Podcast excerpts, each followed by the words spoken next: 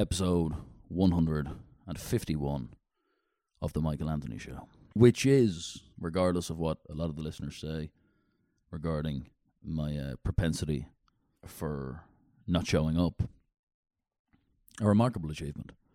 And I didn't um, celebrate 150 to the same extent as I did in episode 50 or even episode 100 with a um, completely over the top self indulgent intro. Because although the names and the quality of the show has been phenomenal between 100 and 150, I mean, we penetrated Hollywood. David Chase, John C. McGinley, Steve Van Zandt, Chazz Palminteri, Rupert Everett, that on top of the likes of Brian Robson and Jaap Stam. It's not normal. There would be every reason to celebrate. But knowing the levels I expect of this production, 100 to 150 was a dark time for the show for a variety of reasons.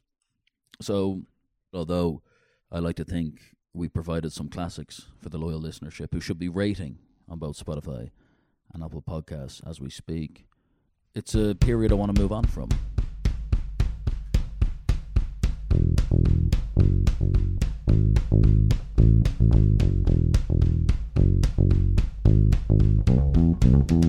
The sinking sand of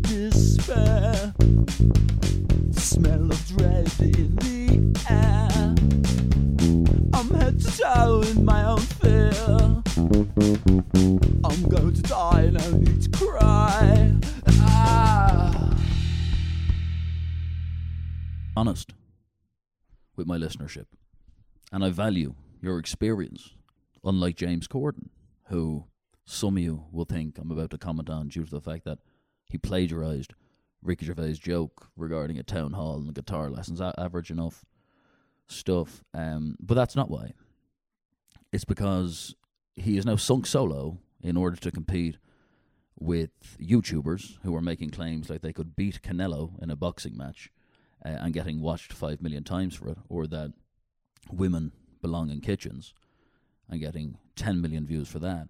In order to compete with that, which is at the end of the day killing late night TV, which never was known for its high level of depth or for being in any way an intellectual industry, something that already sold James Corden driving in a car that was being wheeled by a production team in front of him pretending to be a 17 year old Mount Anville girl who just received an 04 Golf from her dad to make up for the fact that he was shagging the nanny. Um, which, by the way, James Corden starts the carpool karaoke with, for some reason, pretending to ring the celebrity and ask, can they help him get to work? How, how lazy is that? That riding. Um, he's driving. I don't. I don't. What, what do you mean by hell? It's. It's just absolute scum of what they would say now content.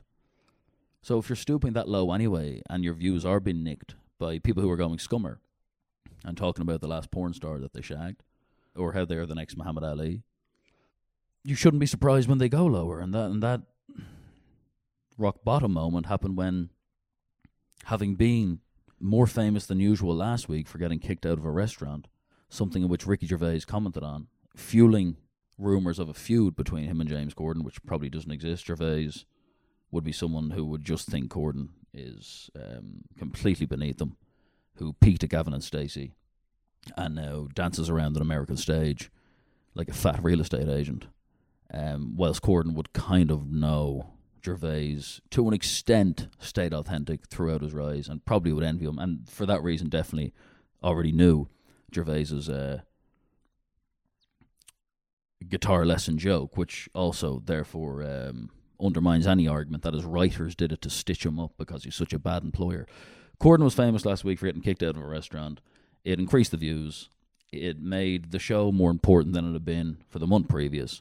So they wanted to keep that going, make him viral on Twitter again, and have him deliberately copy a Ricky Gervais joke so the likes of Gervais would comment on it again, and numerous other media outlets and celebrities would share it and tweet it and expand this James Corden is the villain myth because they are learning from YouTubers that it doesn't matter if you're doing something of respect or something that is absolutely disgusting. Fame and virality is all that matters. So Corden's willing to be the villain character now.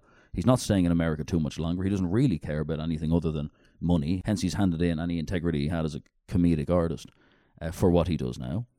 And they played the game and they did it well. But you're the problem if you think that there was anything accidental to him, who has numerous writers uh, who were on extremely good money, considering the fact that they get to have crack for a living. Um, if you believe that no one in that room would have known that Gervais said that as one of the leading stand-up comedians in the world, with him being a fellow Englishman to Corden, uh, someone who definitely keeps an eye on his work, you're just you're just playing the game of naivety. And you're the same people who probably rooted for Conor McGregor against Floyd Mayweather, thinking he had half a chance, which has now caused um, Jake Paul fighting people who have grandkids. The last guy he fought has a has a grandchild. He's forty seven. JFK got shot at forty six, guys. When we look at JFK get his literal fucking head blown off, none of us are thinking, ah, he went too young. We're thinking, and why didn't they clip his bird after when she's on the back of the fucking truck? This is a fucking, this is a remarkably confusing event. But none of us are thinking the poor young man. We're thinking fossil. Anderson Silva's 47. Although we might all know deep down it's all bullshit, it's all bullshit, the consumption justifies it. And eventually we will replace the concept of being good at something with just being known for something. So he will slowly, accidentally become the most important boxer in the world because his fights will have the biggest cultural impact. A culture that I have absolutely no fucking intention of being part of, and one that makes me sick every single fucking day, and one that is James Corden deliberately copying jokes in order to get intentionally criticized. To try and compete with the even lower art, which we didn't think would come along. But then some fucker filmed himself in a zoo, and it became YouTube. Very simple idea. It's it's like people expressing shock at Matt Hancock now going into I'm a celebrity, get me out of here. And opinions on his hypocrisy surrounding lockdown. Why would any of that surprise you? Just look at his running technique.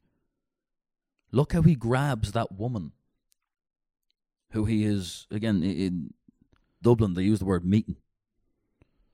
It's when a 14 year old has a static, open mouth kiss um, with a woman who has at least two airwaves still in her mouth. He's meeting her in his office as a major decision maker of the country.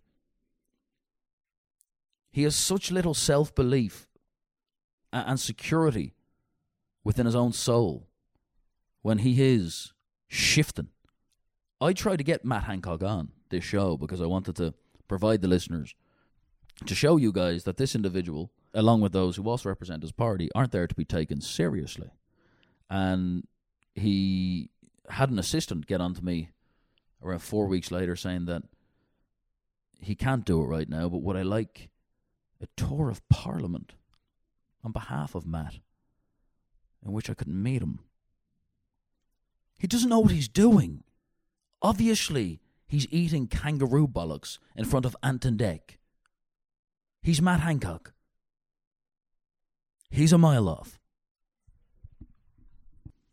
And very few left in popular culture aren't. And I think, and some of you have asked me for my opinion on this, um, the Arctic Monkeys are one of the exceptions.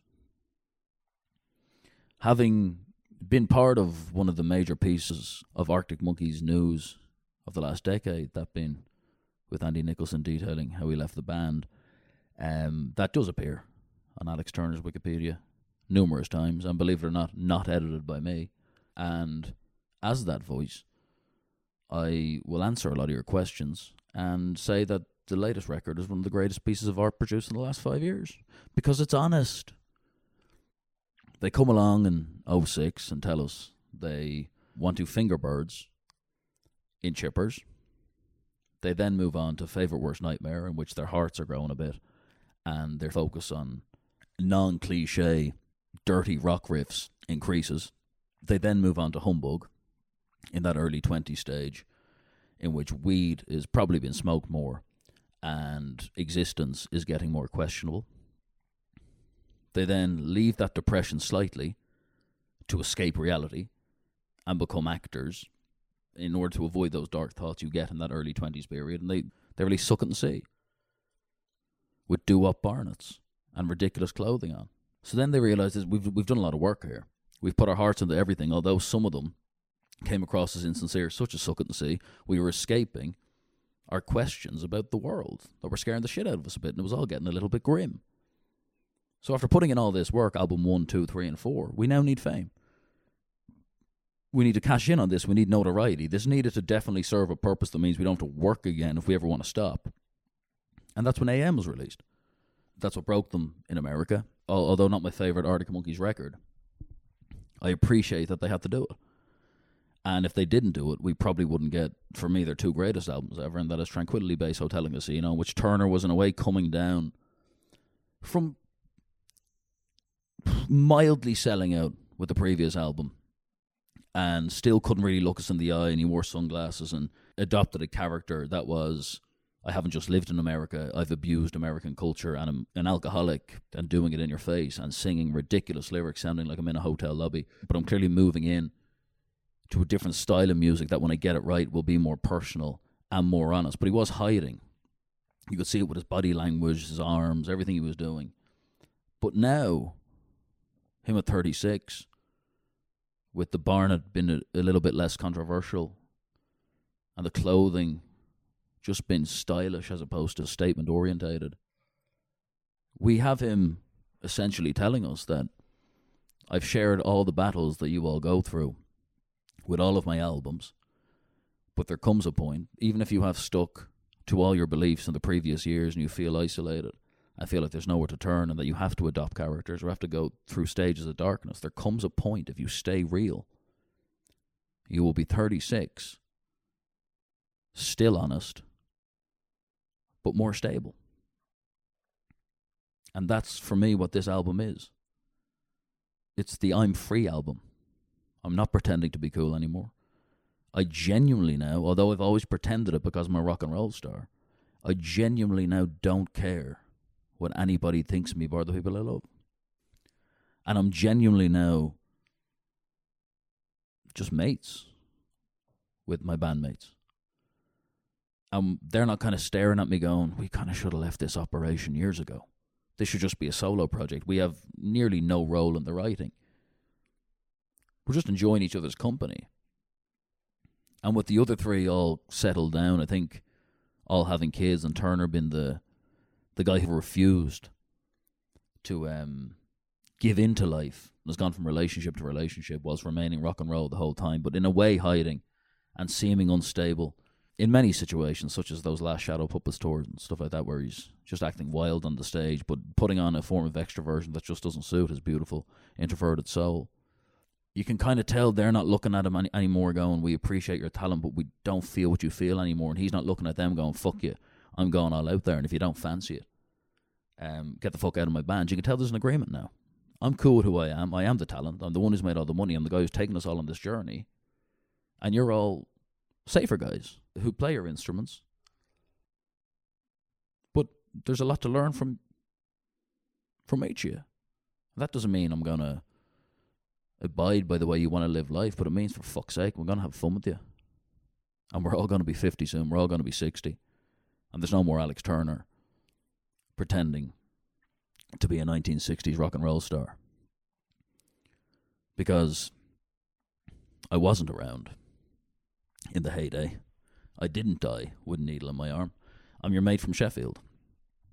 And although you're welcome for the incredible life, I'm also sorry and I'm back. Don't get emotional, it's not like you. Mr. Schwartz is staying strong for the crew. He's done it again, and as somebody who has always used the Arctic Monkeys as something to lean on as a human being, and you can go back to episode 53 with Andy Nicholson and hear us discuss things like how they decided how you were going to act when you were 15 trying to appeal to the the woman who just thought you were wearing too much jupe jump. And then when he comes out in 2013, he kind of allows you to be overly expressive and take risks that you know you shouldn't be taking in terms of um, how you're advertising yourself to other people, but no, you need to to break away from your old character. Turner's always been an inspiration in that way, and this one is just one that provides hope. Because as I said, the music on the last one was great, but he was he was too mental. Do we all have to stay this mental now? No, we don't. Come with me. I've been in the company of Alex Turner on two occasions. The first one's a story that I have told before, but oh, fuck, we we've time. I'll do it again. Um, I'm at a point of possible um what you could deem immaturity for a 20 year old, and that is basing a lot of my appearance and ideology on that of Alex Turner's. But for me, it was a necessity because the immaturity wasn't there in other walks of life. But I was trying to run away from something. So to have him as the guide to tell you how to chase women, but not be afraid of heartbreak because heartbreak can be cool when it happens. You just kind of be the secure bloke who's talking about things the other dudes won't do. Um, it was in that era. In 2013, the guy was just writing the script for my life, essentially. And um, I was outside an establishment in Hollywood on a J1, which is where Irish students go to America for the summer and just essentially gargle all day but pretend it's cultural. And and someone came out to me and said apparently the Arctic Monkeys are in there. Uh, this someone wasn't someone whose opinion you would trust on anything, let alone identification of artists. So I thought possibly there's just going to be a um, a prop mover or a sound engineer, someone who knows the Arctic Monkeys is in there. But no, I stood up, walked in from the seat, and standing at the bar was Alex Turner. And not only was it Alex Turner, was Alex Turner bored in conversation, talking to Max from The Wanted, who unfortunately I had met two nights previously in this same bar. Um, Max was a City fan, so he would just continuously shout in my ear, Aguero, whilst not being able to name the other scores in the game. He was wasn't great for the old comedic timing, Max from The Wanted. But I walk in, he's he's boring the shit out of Alex Turner. How wouldn't he be? He's in The Wanted. Turner's there, drinking a whiskey. Um, looked like he was drinking for a reason. He probably was. Probably just experienced a breakup that was so darn dramatic it was about to become four number one fucking singles. So Turner was happy to see me because I was escape from Max from the Wanted. So the conversation ended up going on for 15 minutes, and I was trying to tone down that I'm 20 and I idolize you things. We were talking about things like football, and um, then we we got told to leave the bar. The staff whipped the drink out of his hand as quickly as they did mine, which really let you know we're in Hollywood. We don't give a shit who Alex Turner is. So we stood at the front of the, the bar. Again, I don't know how this is happening.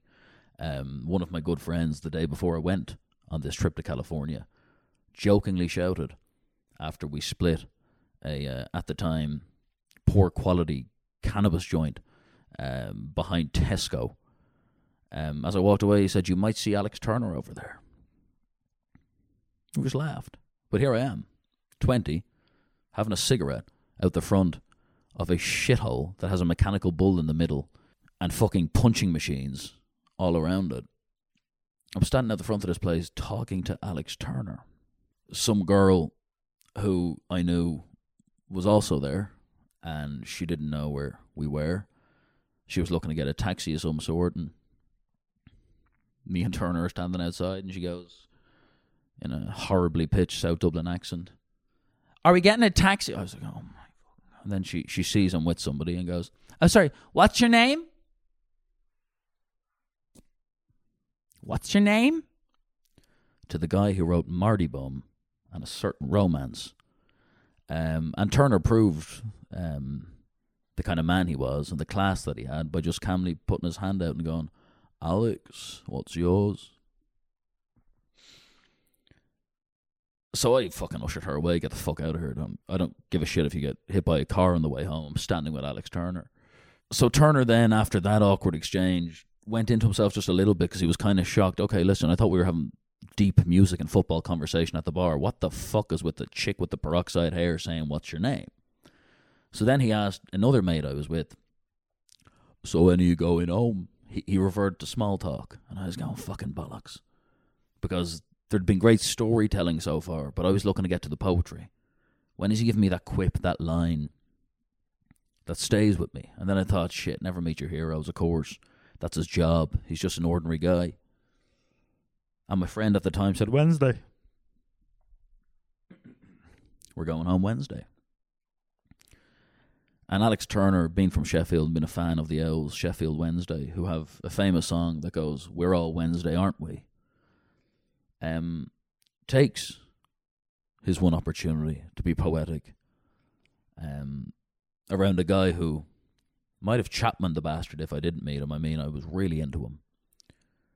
He took a drag of a cigarette, one of those American ones, all white, no brown tip.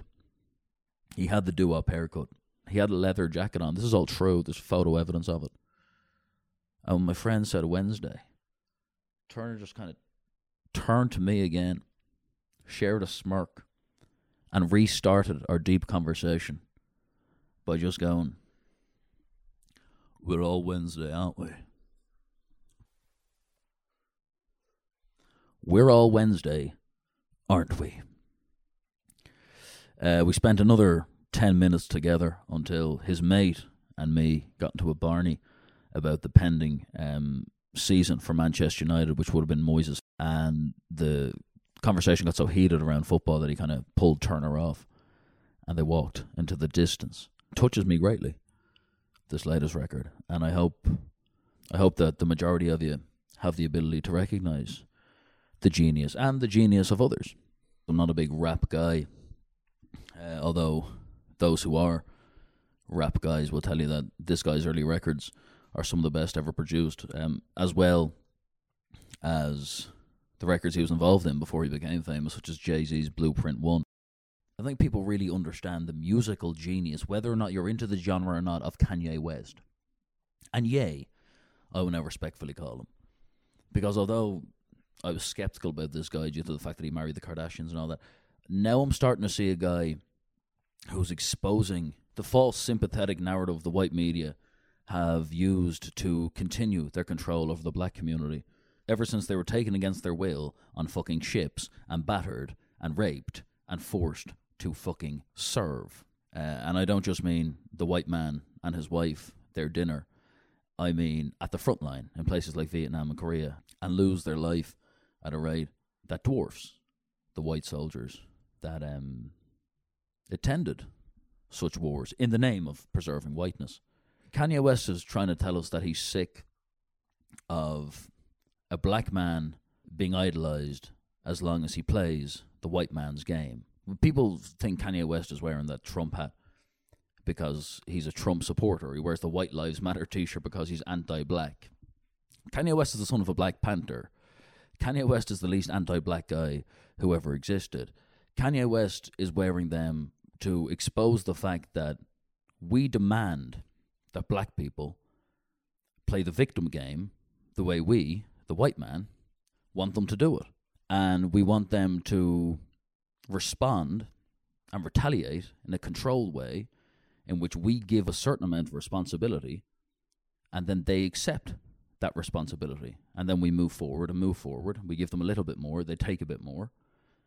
We allow them then have high powered jobs. We put Micah Richards and Clinton Morrison on TV more than we do their white counterparts and pretend like it's equality. When really it's just a continuous patronization and dismissal of them as, as human beings. The white man is behind wokeness.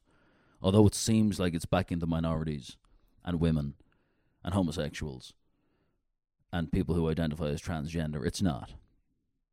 Wokeness suits white because it now sells. So when, when somebody breaks it, the first thing they do is take your money. You lose your brand deals. Because the only way a black man can actually achieve a voice is by having money.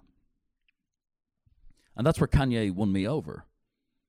with his suggestions that the reason he moved away from revolution temporarily and towards shoe selling and towards unit sales of music is because his father did tell him that the only reason they can fear you is because you're black and rich. So the fact that he got the money first and is now willing to lose absolutely everything at a rate that he points out is only possible due to the fact that he's a black man. I mean, we have um, apparently um, left leaning YouTubers now who celebrate the porn industry with 14 year olds watching it, in which 14 year olds can then log on to the porn site and masturbate to women getting raped. Um, because a lot of porn direction is geared towards male possession over the woman, submission, neck holding, choke holding, tying up, all the above. So, although some people uh, seem to think by now promoting porn stars in interviews and hearing their opinions on the industry, we're moving closer to gender equality by letting them know we're not judging them for selling their arse and fanny uh, for footage to be consumed by males. What we're really doing is having abused actresses who were unaware that they have been abused, further abused, by brainwashing them into thinking that they're contributing to some sort of discourse or entertainment by giving them endless amounts of money. So yeah, they can still get a whopper gaff and they can still never go hungry and they don't have to sell their fannies or get throat raped anymore. But in reality, they're just getting rewarded for not just originally selling their arse, but now us allowing them to pretend they're not traumatized. So we no longer have the porn stars going, I don't know why I used to do it, and just getting one news special whilst feeding a baby on each tit. Now they're saying, yeah, I regret I ever did porn, but look at my Whopper YouTube channel, look at my mansion. We controlled their response to the trauma with financial reward that meant that they couldn't end it or criticize it. So now you have a lot of people starting in porn for different reasons. They're no longer doing it to afford the pot noodles or because they've daddy issues.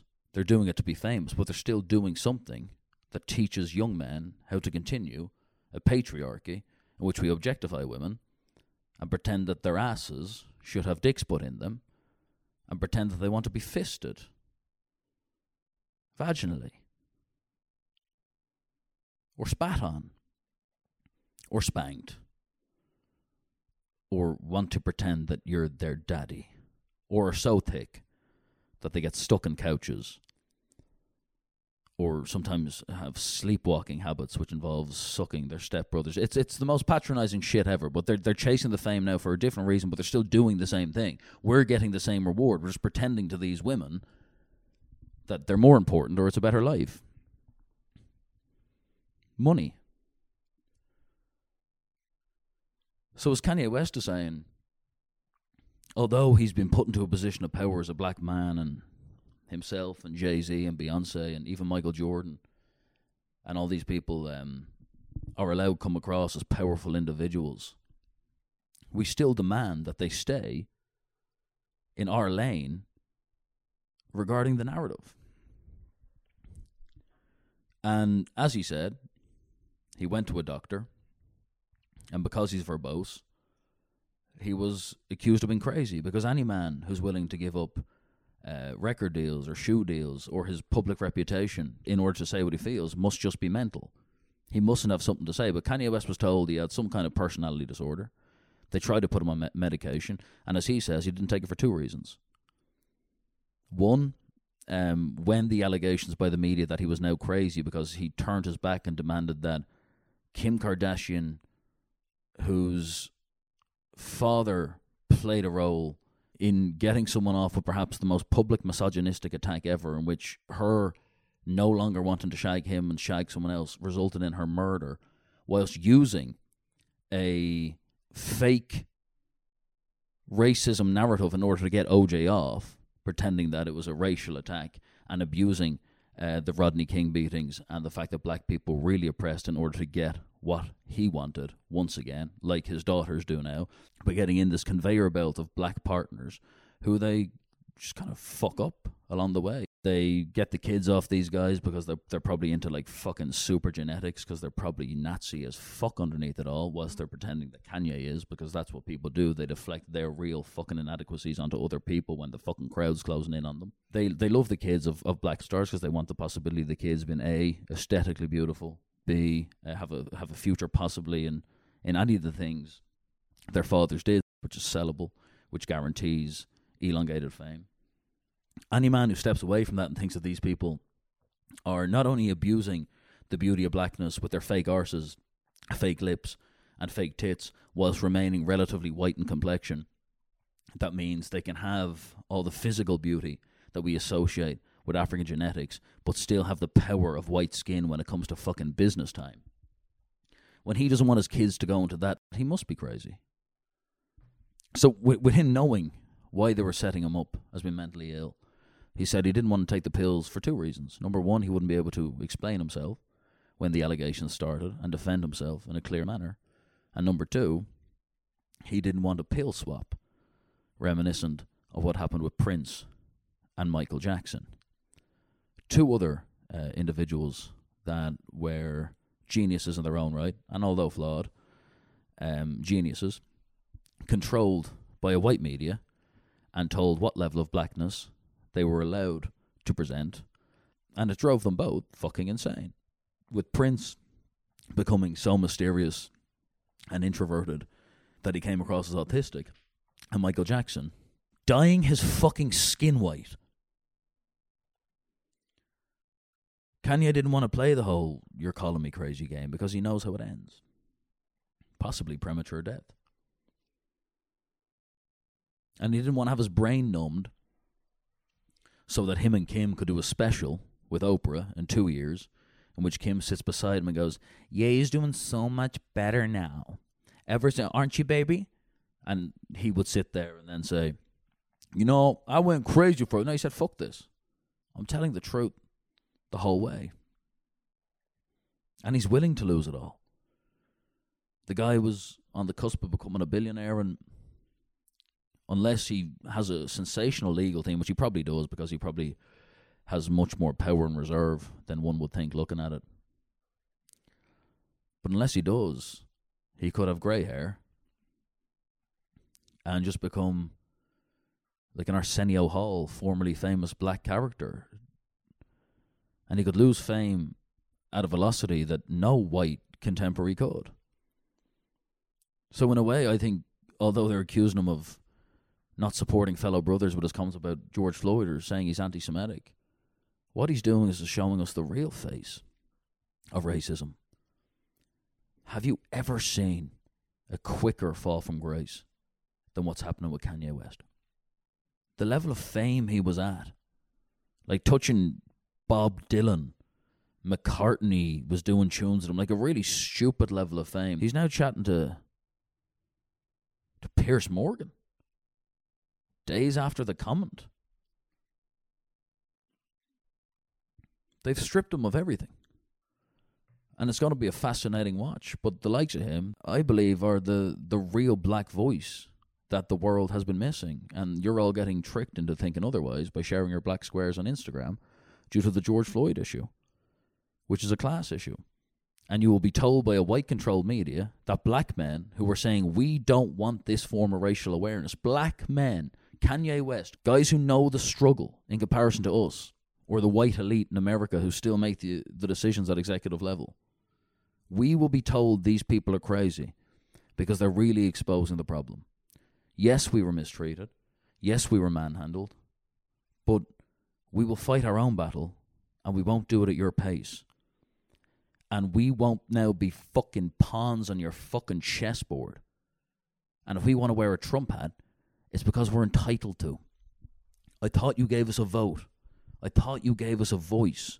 You never said to us, but we will move with the times slowly and pretend to become more left wing, and you can join into that level accordingly and just kind of marry each other, get extremely famous. As Kanye said, even the product they sell in the music industry when it comes to black people, it's about them killing each other, it's about them fucking each other. No real entrance point for what we will consider artistic lyrics. He's not playing the game. Fuck all of you. I know what the oppression was. I will do it my way. And if I want to wear a Trump hat, don't turn that into bigger news than a white celebrity doing it. Although big news, you're making it bigger because it's me, because you're claiming I'm betraying my people. But what you're really saying is, look at this white celebrity have an independent thought that we're not forced them to have. How appalling is that? But look at this fucking black one. How dare he break the narrative of the powerful? The fucking audacity. I thought we made you fucking equal. Play the fucking game.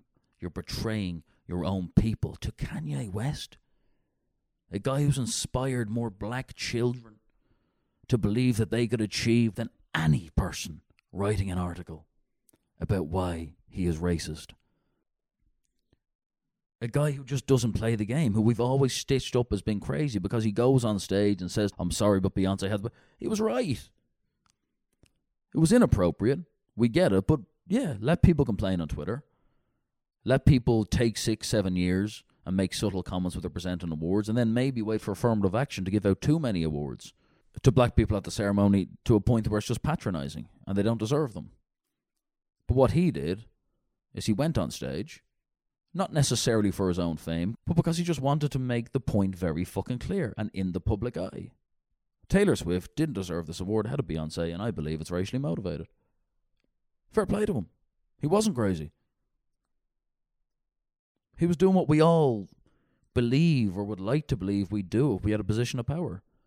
Consistently say what we believe and never back down.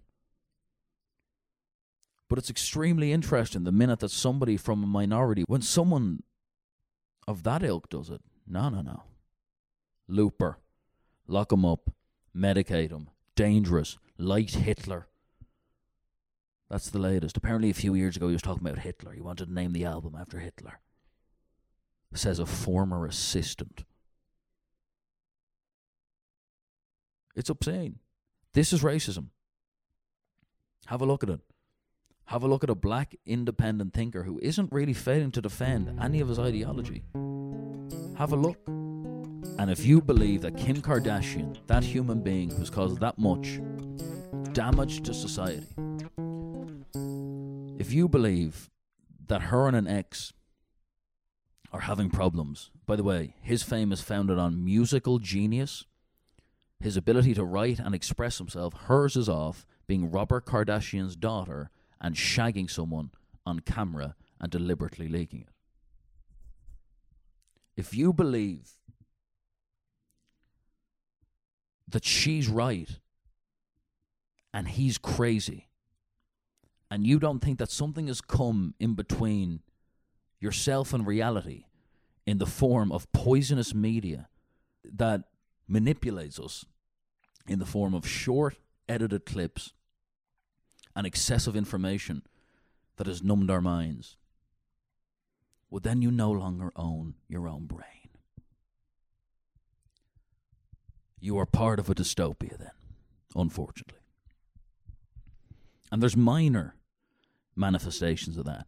You see people who argue that Ronaldo's a better footballer than Messi. I'm a huge Cristiano Ronaldo guy. He influenced my youth um, to an unbelievable extent. But there's human beings out there who, who do argue that he's a better footballer than Lionel Messi based off nothing but the glorification of his appearance and the marketing that surrounds him. And social media played a huge role in that with clipping skills and, and selling the idea of his mother watching him in tears in the stand. Ronaldo can't touch Messi as a footballer. Some say he's the best goal scorer of all time. He doesn't have as good a goal ratio as Messi either. Club goals. Cristiano Ronaldo 0.74 per club game. Lionel Messi 0.83 per club game. So that's just made up and we accept it. Similar to the way in which we watch the Kardashians and pretend it wasn't founded off the shit we all know it was founded. We just accept that. We pretend that didn't happen. We we pretend Messi's not as good as a goal scorer because football needs the debate. In the continuous Americanization of football, we needed a GOAT debate. So we pretend that Ronaldo's a better goal scorer, even though Messi has better statistics. And yes, Ronaldo's better in the air, he's more athletic, and all we get that. But Messi's better at every single other facet of the game. he's the greatest playmaker of his generation, and he's the greatest goal scorer. It, it's it's it doesn't it's not it's it's it's such a stupid debate. It's not worthy of further analysis. But on a micro level, we're already robotic enough. But this one's so obvious, and we have a guy on one side that's not just against somebody as irrelevant as Kim Kardashian, but the media as a whole, who's trying to teach us a lesson and trying to explain to us that I can be that trigger for change. If we really want equality, it doesn't come off the black squares or the footage of a knee on a neck. Law enforcement was vilified instantly. There was no argument. He murdered him, apparently, in front of all of us, visually. All the great movements and all the great revolutions have had doubters, serious fucking doubters, though. Not just people you could accuse of being crazy and right wing because you want to be your fucking hippie granny from back in the 60s, but genuinely friends and family who aren't understanding what you're talking about. That's how all great stories that ignited change occurred. When the boys in the GPO started arising, that was an inciting incident of getting the Brits out of Naherden. Most of the people in Dublin thought they were scum. Their grandkids are now singing trad tunes and boozers. James Joyce wasn't liked in Ireland when he was writing and giving the best advertisement for our city that anyone has ever fucking given. Now people drop his name to pull women abroad. Stop thinking he's crazy and try your best to listen to what he's saying. And if you're somebody who's over the age of 25 and you dressed up this Halloween, don't try and listen. Just give up. Spotify, Apple Podcasts, exciting guests coming up. Thanks for tuning in, MA Show. It's been how many years, my ah. Not boy? audio books, they're a bit shorter than You audio still books. don't know my tears of joy. No need to go, just take Radio it cast, slow. Podcast, or something like And have you heard the Michael Anthony show?